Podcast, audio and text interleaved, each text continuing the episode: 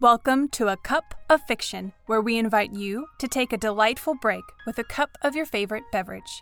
I am your host, Rachel, and in each episode, we will embark on a journey into the world of timeless stories from the public domain. These stories may be short, but they're big on impact, designed to captivate your imagination and provide a moment of literary respite. So, settle in Sip your coffee or tea and let the power of storytelling transport you. The Carnivore by Katherine MacLean, also known as G. A. Morris. The beings stood around my bed in air suits like ski suits, with globes over their heads like upside down fish bowls. It was all like a masquerade with odd costumes and funny masks. I know that the masks are their faces, but I argue with them and find I think as if I'm arguing with humans behind the masks. They are people. I recognize people, and whether I am going to like this person or that person by something in the way they move and how they get excited when they talk, and I know that I like these people in a motherly sort of way. You have to feel motherly toward them, I guess. They all remind me of Ronnie, a medical student I knew once. He was small and round and eager. You had to like him, but you couldn't take him very seriously. He was a pacifist. He wrote poetry and pulled it out to read at ill timed moments, and he stuttered when he talked too fast. They are all like that, all fright and gentleness.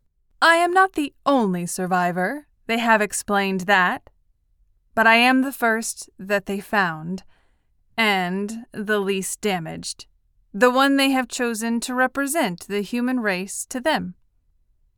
They stand around my bed and answer questions, and are nice to me when I argue with them. All in a group, they look halfway between a delegation of nations and an ark, one of each, big and small, thick and thin, four arms or wings, all shapes and colors and fur, skin and feathers.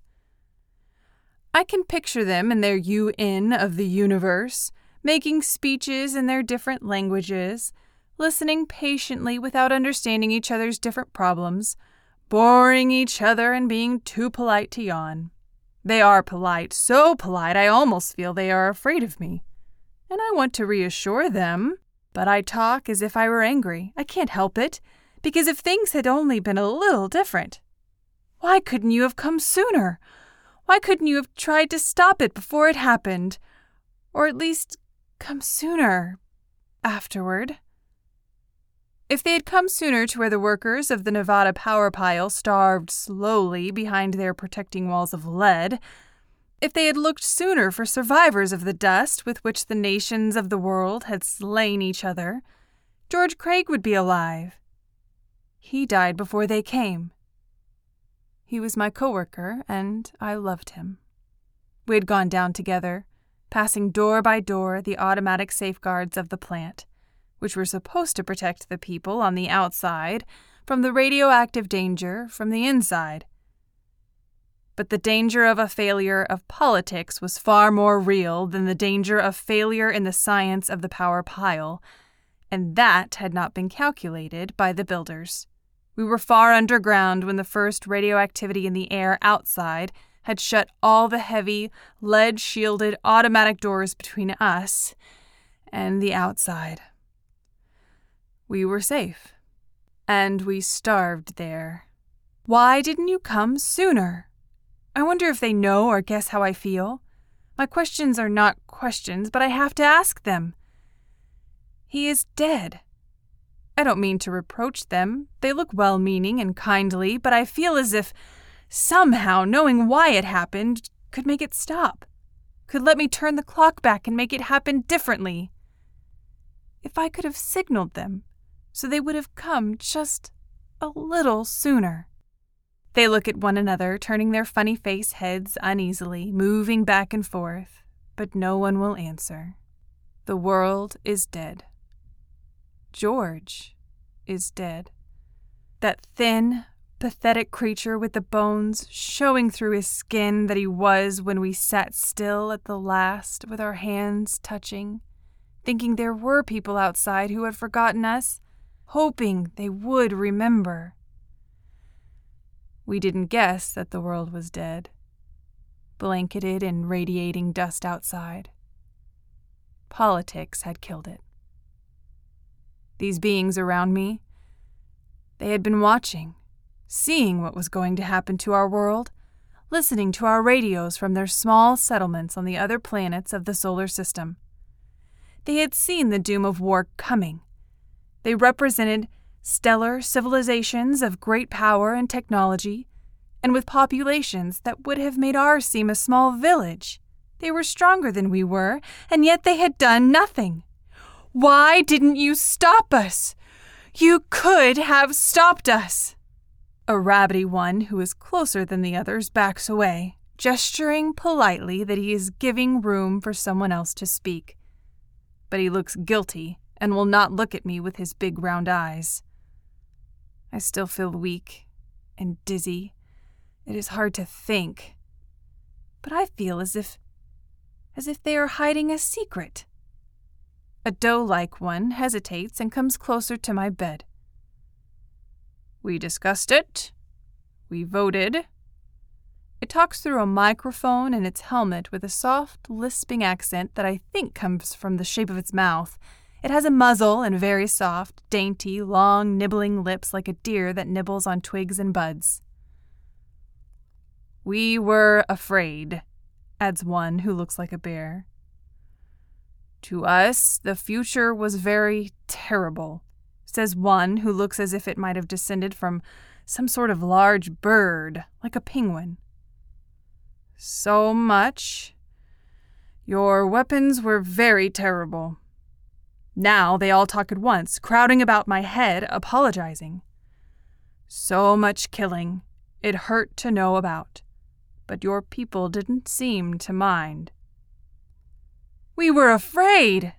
And in your fiction, the doe like one lisped, I saw plays from your amusement machines which said that the discovery of beings in space would save you from war not because you would let us bring friendship and teach peace, but because the human race would unite in hatred of the outsiders. They would forget their hatred of each other only in a new and more terrible war with us. Its voice breaks in a squeak and it turns its face away from me. You were about to come out into space. We were wondering how to hide. That is a quick talking one, as small as a child. He looks as if he might have descended from a bat gray silken fur on his pointed face, big seeing eyes and big sensitive ears, with a humped shape on the back of his air suit which might be folded wings. We were trying to conceal where we had built, so that humans would not guess we were near and look for us. They are ashamed of their fear, for because of it they broke all the kindly laws of their civilizations, restrained all the pity and gentleness I see in them, and let us destroy ourselves. I am beginning to feel more awake and to see more clearly. And I am beginning to feel sorry for them, for I can see why they are afraid. They are herbivores. I remember the meaning of shapes, in the paths of evolution, there are grass eaters and berry eaters and root diggers. Each has its functional shape of face and neck, and its wide, startled looking eyes to see and run away from the hunters. In all their racial history, they have never killed to eat. They have been killed and eaten, or run away, and they evolved to intelligence by selection. Those lived who succeeded in running away from carnivores like lions, hawks, and men. I look up, and they turn their eyes and heads in quick, embarrassed motion, not meeting my eye. The rabbity one is nearest, and I reach out to touch him, pleased because I am growing strong enough now to move my arms. He looks at me, and I ask the question Are there any carnivores, flesh eaters among you? He hesitates, moving his lips as if searching for tactful words. We have never found any that were civilized, We have frequently found them in caves and tents fighting each other. Sometimes we find them fighting each other with the ruins of cities around them, but they are always savages. The bear like one said heavily, It might be that carnivores evolve more rapidly and tend toward intelligence more often, for we find radioactive planets without life, and places like the place you call your asteroid belt, where a planet should be, but there are only scattered fragments of planet, pieces that look as if a planet had been blown apart. We think that usually. He looked at me uncertainly, beginning to fumble his words. We think Yours is the only carnivorous race we have found that was civilized, that had a science and was going to come out into space, the doe like one interrupted softly. We were afraid. They seem to be apologizing. The rabbity one, who seems to be chosen as the leader in speaking to me, says, We will give you anything you want, anything we are able to give you. They mean it. We survivors will be privileged people, with a key to all the cities, everything free. Their sincerity is wonderful, but puzzling. Are they trying to atone for the thing they feel was a crime? That they allowed humanity to murder itself and lost to the galaxy the richness of a race? Is this why they are so generous? Perhaps then they will help the race to get started again. The records are not lost, the few survivors can eventually repopulate Earth. Under the tutelage of these peaceable races, without the stress of division into nations, we will flower as a race. No children of mine to the furthest descendant will ever make war again. This much of a lesson we have learned. These timid beings do not realize how much humanity has wanted peace. They do not know how reluctantly we were forced and trapped by old institutions and warped tangles of politics to which we could see no answer. We were not naturally savage. We are not savage when approached as individuals. Perhaps they know this, but are afraid anyhow, instinctive fear rising up from the blood of their hunted, frightened forebears. The human race will be a good partner to these races. Even recovering from starvation as I am, I can feel in myself an energy they do not have. The savage in me and my race is a creative thing, for in those who have been educated as I was, it is a controlled savagery which attacks and destroys only problems and obstacles, never people. Any human raised outside of the political traditions that the race inherited from its blood stained childhood would be as friendly and ready for friendship as I am toward these beings. I could never hurt these pleasant, overgrown bunnies and squirrels. We will do everything we can to make up for. We will try to help, says the bunny, stumbling over the English, but civilized and cordial and kind. I sit up suddenly, reaching out impulsively to shake his hand. Suddenly frightened, he leaps back. All of them step back, glancing behind them as though making sure of the avenue of escape. Their big luminous eyes widen and glance rapidly from me to the doors, frightened. Oh, they must think I am about to leap out of bed and pounce on them and eat them.